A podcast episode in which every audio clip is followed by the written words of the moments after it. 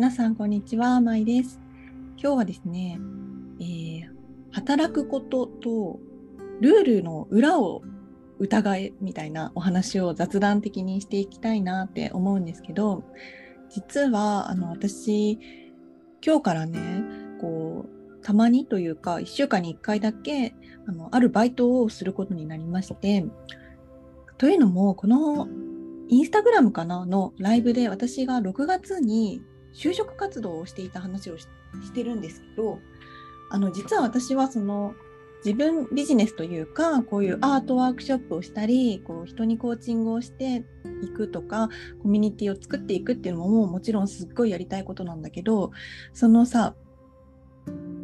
なんだろうなこう他にもできることがあるならそれもやりたいみたいなちょっと欲張りなところがあってでこれをまあエゴとかって言ったりもするんだと思うんですけどでそのエゴの裏にはこうもしこううまくいかなかったらどうしようとか保険を作っておきたいとかっていうのは正直こうあるのがまあみんなあると思うんですよ。それを隠して私はこれでやっていくみたいな風に押し殺してやっててもそれはそれでこう何かどこかでねじ入れていくようなことですから。私も正直やっぱり不安だしなんかこう保険的にできることがあればなとか思っちゃうんだよね。これは本当に正直なお話。でもありがたいことにこう毎月何かしらこうワークショップとかのアイディアが降ってきてそれをやるとあのそれに受けたいですって言ってくださる方とかもいてそう。あのそういう意味でまあ、少しずつ私も成長というか前に進んでるなっていう感じがあるどんどんどんどんなんかその直感とか感覚が研ぎ澄まされてるなっていう感じはね、正直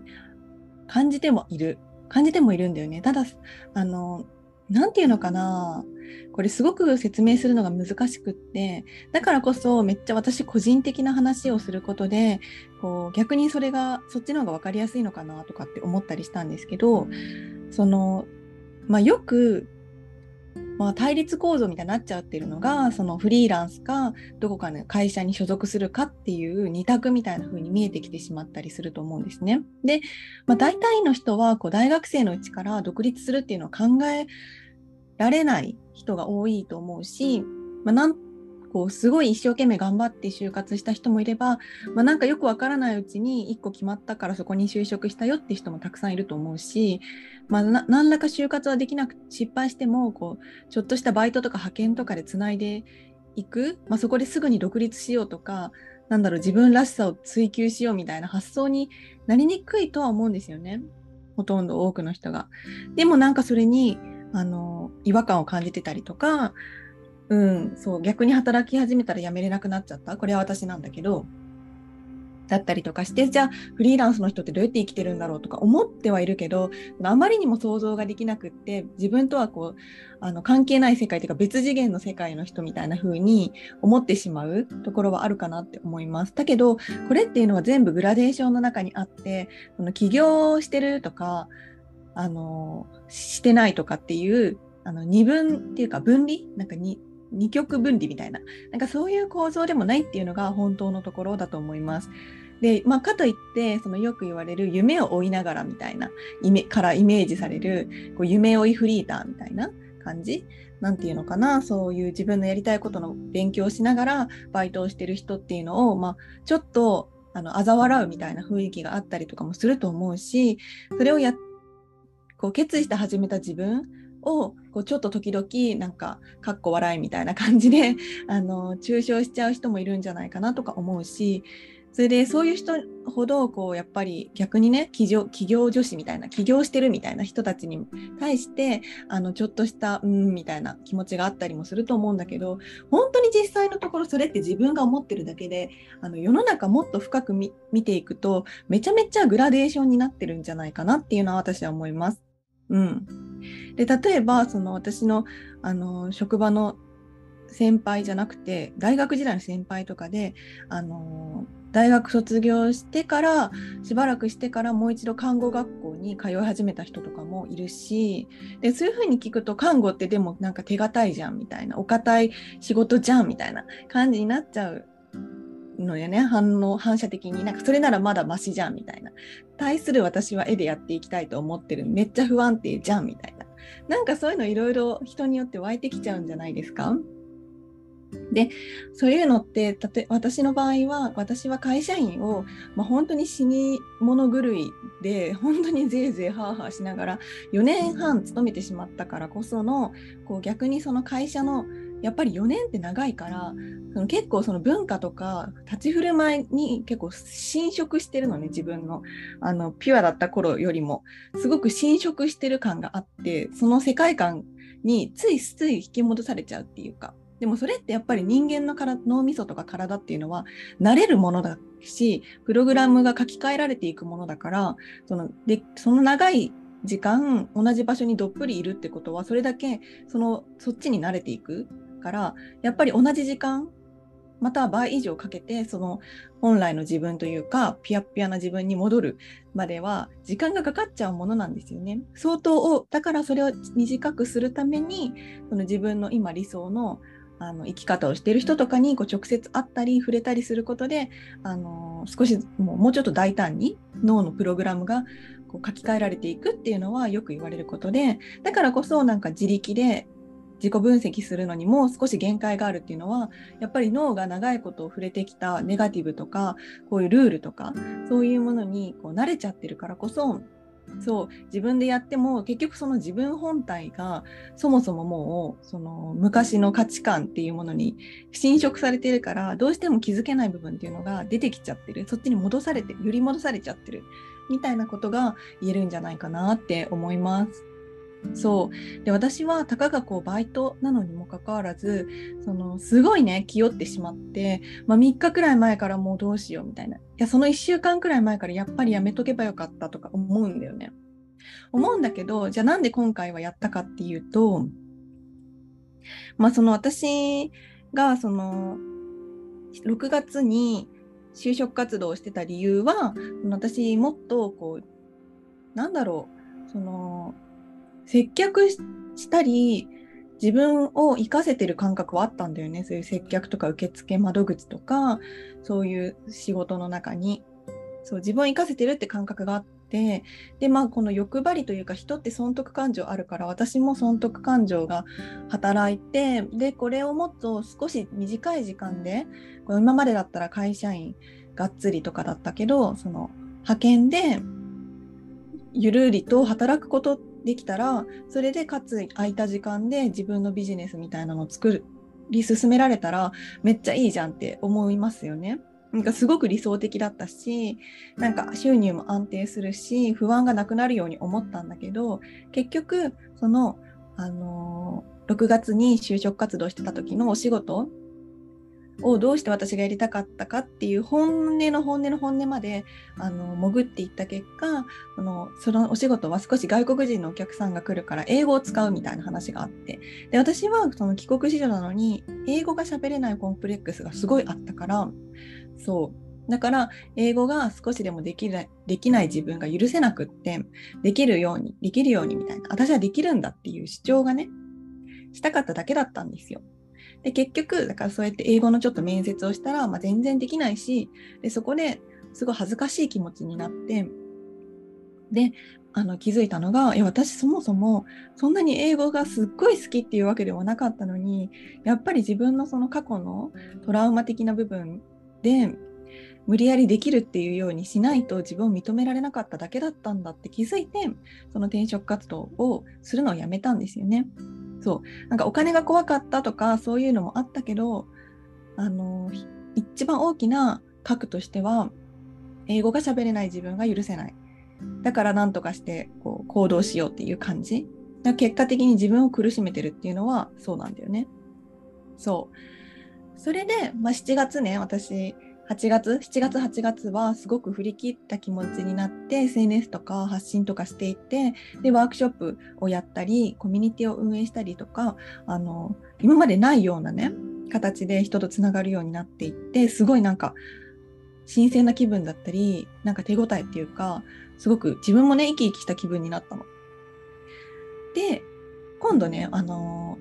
何て言うのかなあの自分ビジネスとかっていうのでよく私は見てるのがねあの願望実現とか自分のこうイメージでこういうふうに稼ぎたいとかこういう人とつながりたいっていうのを強く強く願えば願うほどそれが実現するというか、まあ、そういう形のメッセージ性っていうのが結構興味があって最初の方からずっと見てたんだけどなんかとはいえその現実的にあのそのね全部を現実視点で見る必要があるわけじゃないのよ。そのそれって現実視点で見るってよく言われてるのがそのだから人のやり方だけ真似するとかそういうこと「How to」とかねって言われてるその人のやり方だからこの素敵なインフルエンサーさんみたいになりたいけどその人はじゃあブランド品を買っていますだからじゃあ私もブランド品買いますとかっていうことではないわけなんだよね。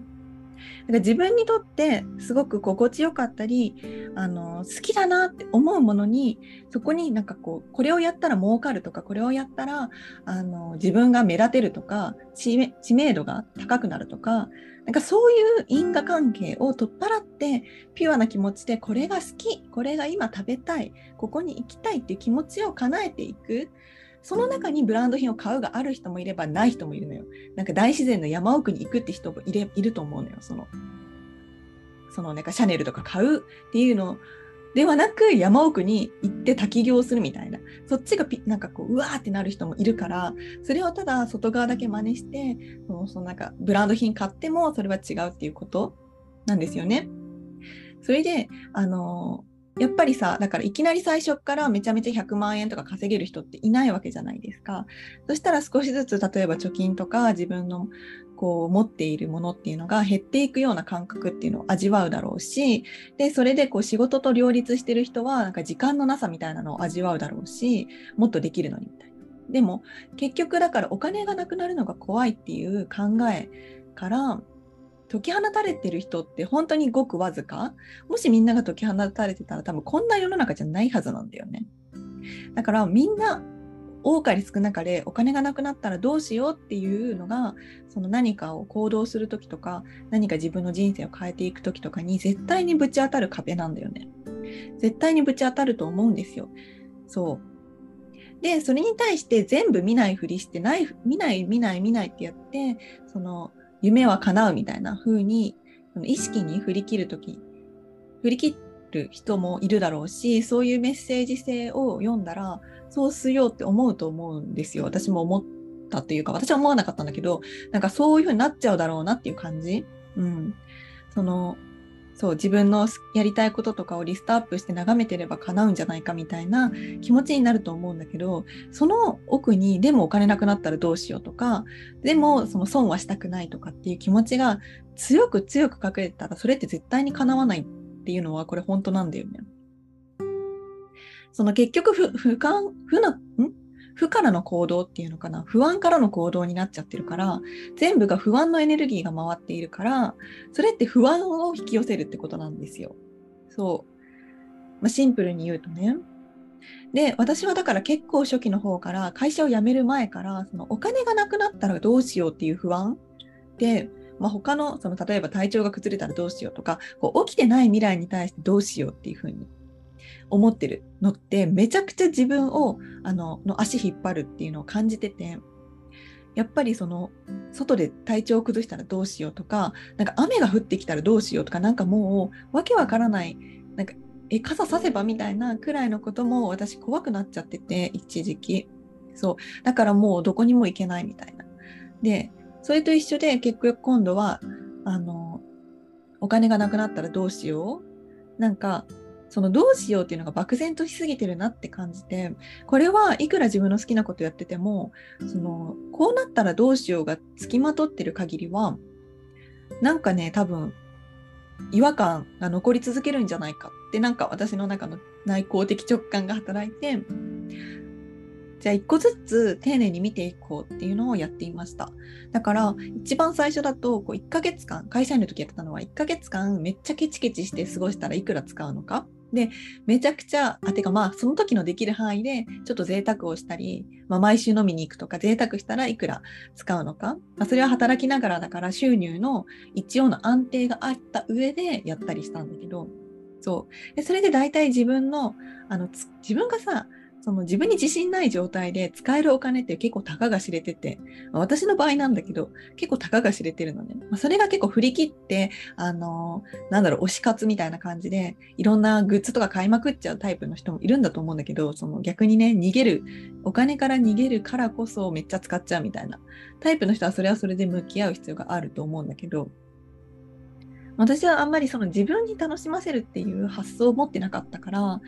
会社員の時は。だからこう、まあ、使ってもたかが知れてるなっていうのはまず分かったわけ。でああたかが知れてるなと思ったの。だからあんまり気に毎日毎日こまごま家計簿をつけたり気にしなくていいんじゃないかっていうのがこう結論として、まあ、浮かび上がってきたわけなんだよね。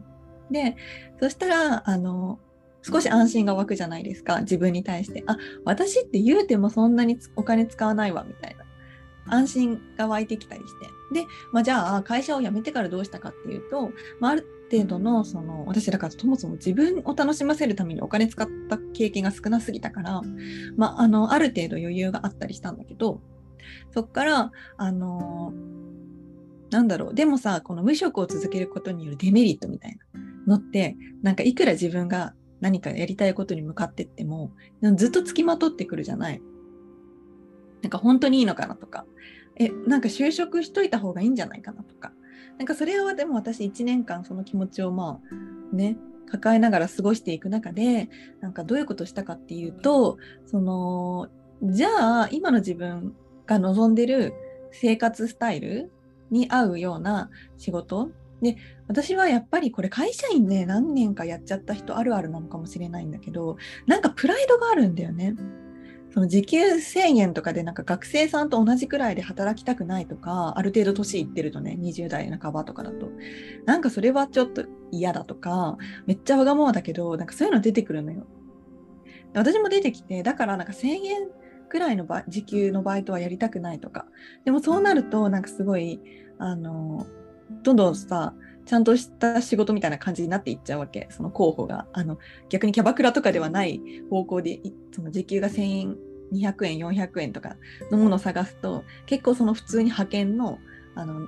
結構拘束時間があるものとかがどうしてもなんかもう候補に出てきちゃうでしょ？でしたらでも私はじゃあそのそっちをやるか1000円のコンビニとかで働くかっていうのを天秤にかけた時に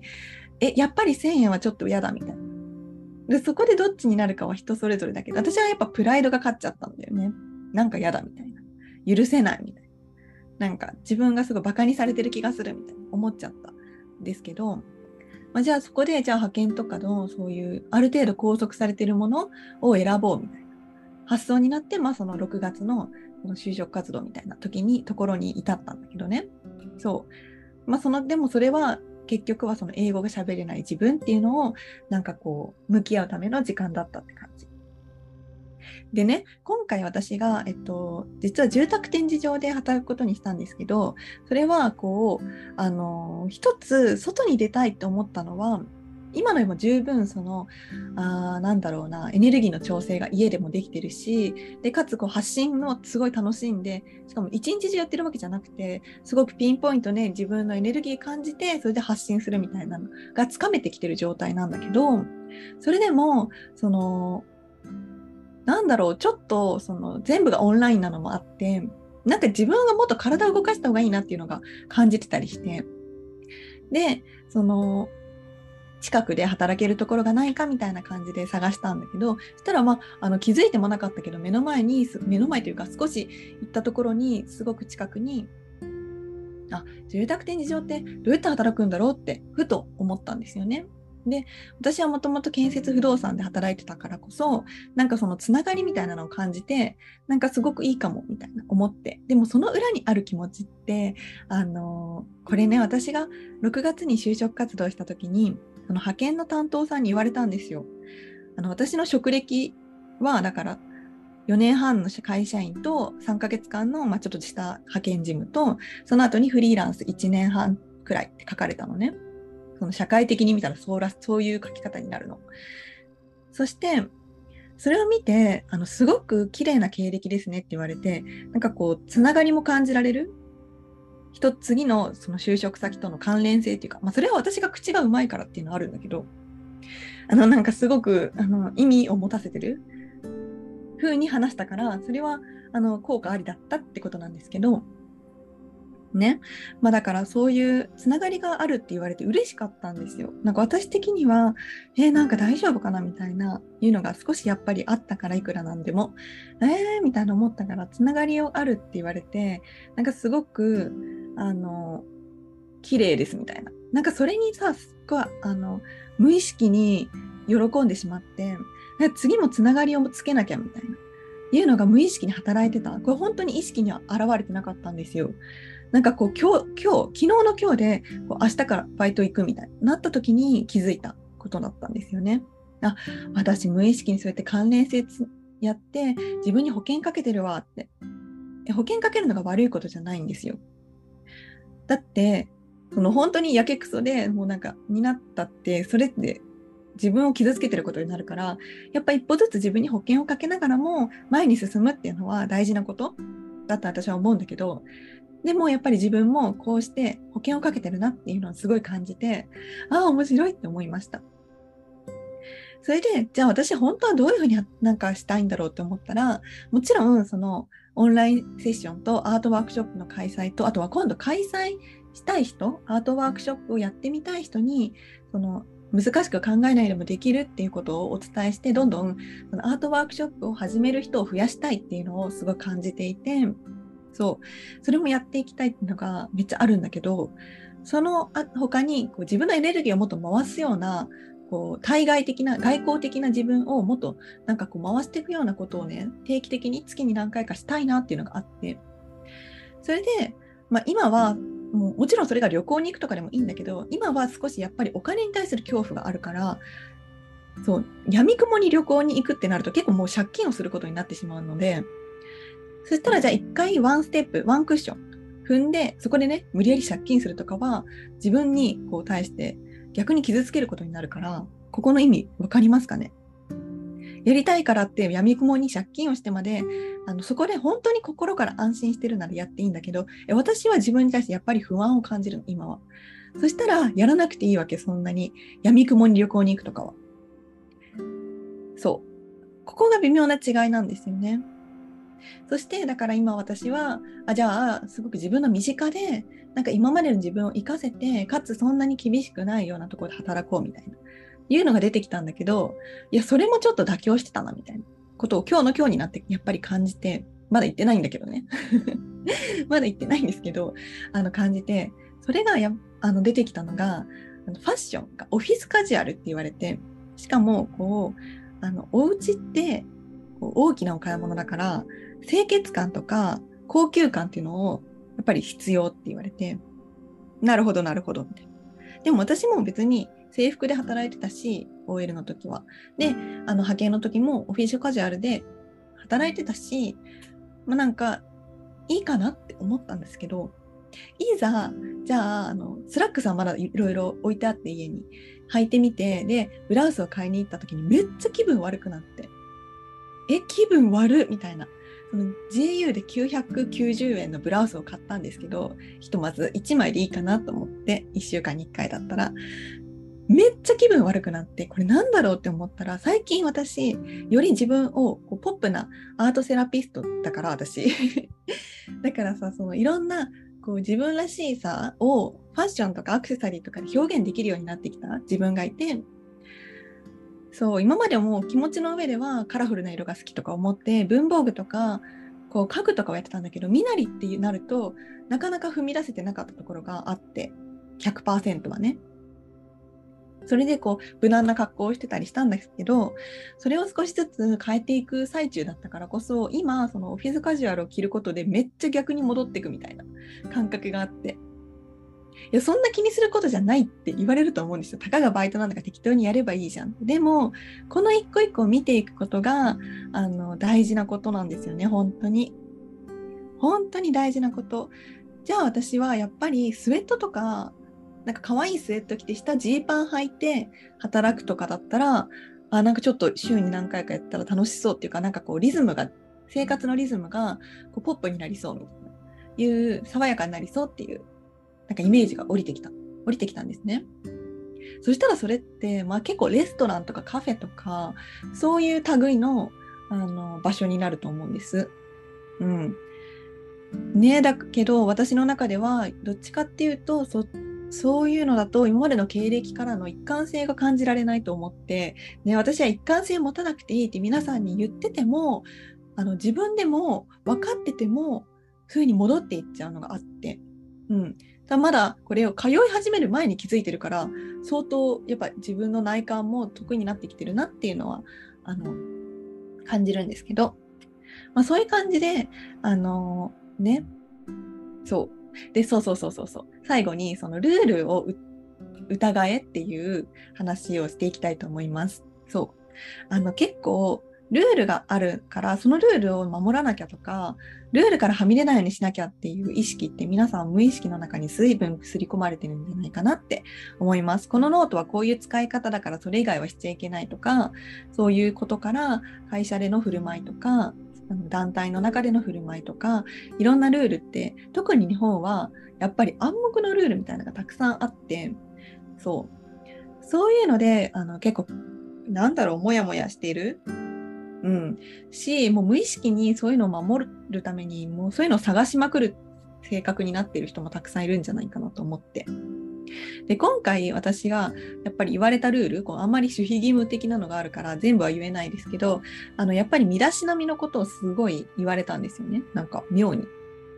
でその身だしなみのことをいろいろ言われた時にえみたいになってすっごいげんなりしちゃってなんでみたいな。なんかそのでもそのルールを疑うとやっぱりだからそこまで言わないとそれをやってこない人も結構いるってことだと思うんですよ。その裏返しだと思って。うん。そこまでこういう格好してくださいって言わないと平気で破ってくる人とかいるっていうのがあって、そう考えたら私って結構王道的にあのそういうのを言われないタイプ、普通にしててもなんかあんまりルール破ってる風に見られないなんかそういうオーラがあるみたいね、昔から。うん。なんか私だけスカート短くても注意されないとか、なんか気づかされないみたいな。なんかその他のところがちゃんと整ってるから、なんかスカート短くても怒られないみたいなとかあったんだあったんですよ。あったんだけど、多分地味だからとか、この髪型とかが。そう、だからそのやっぱりヤンママさんっていうか、なんかあとギャルママさんとか、派遣だからね。あとはなんかその大学生とかの子、フリーターさんとかがよく勤めるような組織だから、そういう単発のバイトだからそういう人たちに向かってやっぱりちゃんとしてって言わないとやってこない人もたくさんいるっていうことなのかなって思ってであとは価値観のすり合わせがあるかなって思うんですよね。これは私が建設会社で働き出した時に思ったんですけどなんか私のイメージしてるそのなんだろう清清潔感とその他の人がイメージする清潔感って全然一致しないんだなと思ってでこれは地方の建設業だからかもしれないんだけどあの結構だからギャル寄りの人っていてその何て言うのかなそのギャル寄りの方のメイクって別に何だろうその人の当たり前っていうことだからもうつけまつげするの別に当たり前だからなんかしてる方が清楚じゃんみたいな清潔じゃんみたいななんかそっちの方がオフィシャルな自分だからそれイコール清潔じゃんみたいな発想っていうか。うん。なのよ。なんか、あとはだから髪型とかも、その、なんていうのかな。なんか私のイメージする清清楚な OL さんっていうのとは違くって割とこう、なんていうのこれはすごくちょっと差別的になっちゃわないように気をつけたいんだけど、まあ、こう、ひっつめの、もう、ポニーテールとか、もう結構髪まとまってるから清潔じゃんみたいな発想ありません？でも、あとはあの、下の方でねじって上にこう上げて大きなクリップで留める髪型とかいうのっていうのもなんか伝わったらいいなって思うんですけど なんかそれもまとまってるから清潔じゃんみたいな発想なんですけどなんか私から見たらえそれってすっごいなんかギャルの髪型じゃんみたいな感じでなんか私の知ってる OL ってなんかイメージしてる OL って割となんか丸の内 OL みたいな感じ？だからなんかお上品さのなんか雰囲気がやっぱ違うのかなとかって思ってなんかうんでだからこそこういうふうに知った方がいいみたいないうのがいろいろルールがあったとあったとするんですよね。うん、あったんだよね。そうだけどさ別にその土地柄とかその組織風土的にそのギャル系の人たちもえありえないとかはならないんですよ。あの全然普通に受け入れられてるというかその社員の人の奥さんとかもみんなそういう感じだったりするから別になんか何が悪いのっていう感じ？むしろ可愛くないみたいな。でむしろ私みたいに黒髪でこうなんかなんだろう薄薄メイクしていくのが私にとってのこうなんだろう清潔感のオフィスメイクだったからやっていくとそれはそれでなんか今度は地味みたいな感じに捉えられるというかなんかもうやってらんないですよね。でもなんかやっぱあるんですよ。だから今いる場所と自分が会ってきた人たちでによってそう場所によってうん。なんか全然変わってくるんですよね。そこにとそこでの正解っていうか受け入れられる範囲こっからここまでありみたいなもので変わってきちゃうからそう。やっぱり最初からこっからここまではありだよねみたいなのって固く固定して持っちゃってるとあの場所を移動した時にえーみたいな。もうびっくり仰天になっちゃうんだよね。びっくり仰天っていうか。うん。そう。でだからずっと一箇所にのなんか同じようなジャンルの人たちと接してたいならいいんだけど多分これ聞いてる人とかっていうのはいろんなところに行ってみたいとかちょっと変化つけたいっていう人も多いと思うしいろんな人のいろんな考えを知りたい人も多いと思うからそうなんだけどやっぱりそのじゃあ都内の丸の内 OL さんの中での共通そこで浮かない格好とかそこにだから私の会社にいたようなそのギャルのジムのお姉さんとかは行ったらめっちゃ浮くみたいなのあってそれってそのいい悪いじゃないしなかなかこう固定規定できるなんかこういうものっていうのを言えるもんでもないんですけど、うん、で逆にだから私の働いたところでめちゃめちゃその丸の内 OL 風の人がいたらそれはそれでちょっと浮くというかえみたいな感じになっちゃう。なんかそのカジュアルさっていうのを求められてるというかある程度の。そう。なんか不思議ですよね。なんかこういうのがやっぱり文化の文化の違いっていうかなんかそれになるんじゃないかなと思って。そう思うとそのいろんなルールとかって会社のルールとか特にねこう文面で見せられるそのバイト先とか。そのその土地柄とかそこに勤める人の種類によってどこまで書くかそのルールを。って変わってくるんですよね。そういうことをみあの踏まえてルールっていうのに向き合ってみるとあなるほどってなったりする。そういうことかみたいな。そう。なんかずっとそのニートとかフリーターみたいなその人たちを受け入れるようなあの職場だったらそれはそれでやっぱりなんか違うルールが書かれてると思うし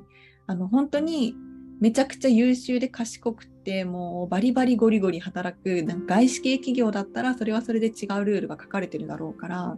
そうあれどこまでがあのベースでどこまどこからがその独自のルールなのかっていうのってめっちゃむずいと思うんだけど一回一回その新しいとこ行った都度その新しいルールに枠に自分がはまりに行く必要はないかなって思って。自分もその何て言うのかなルールの元になるいろんな人たちのうちの一人だから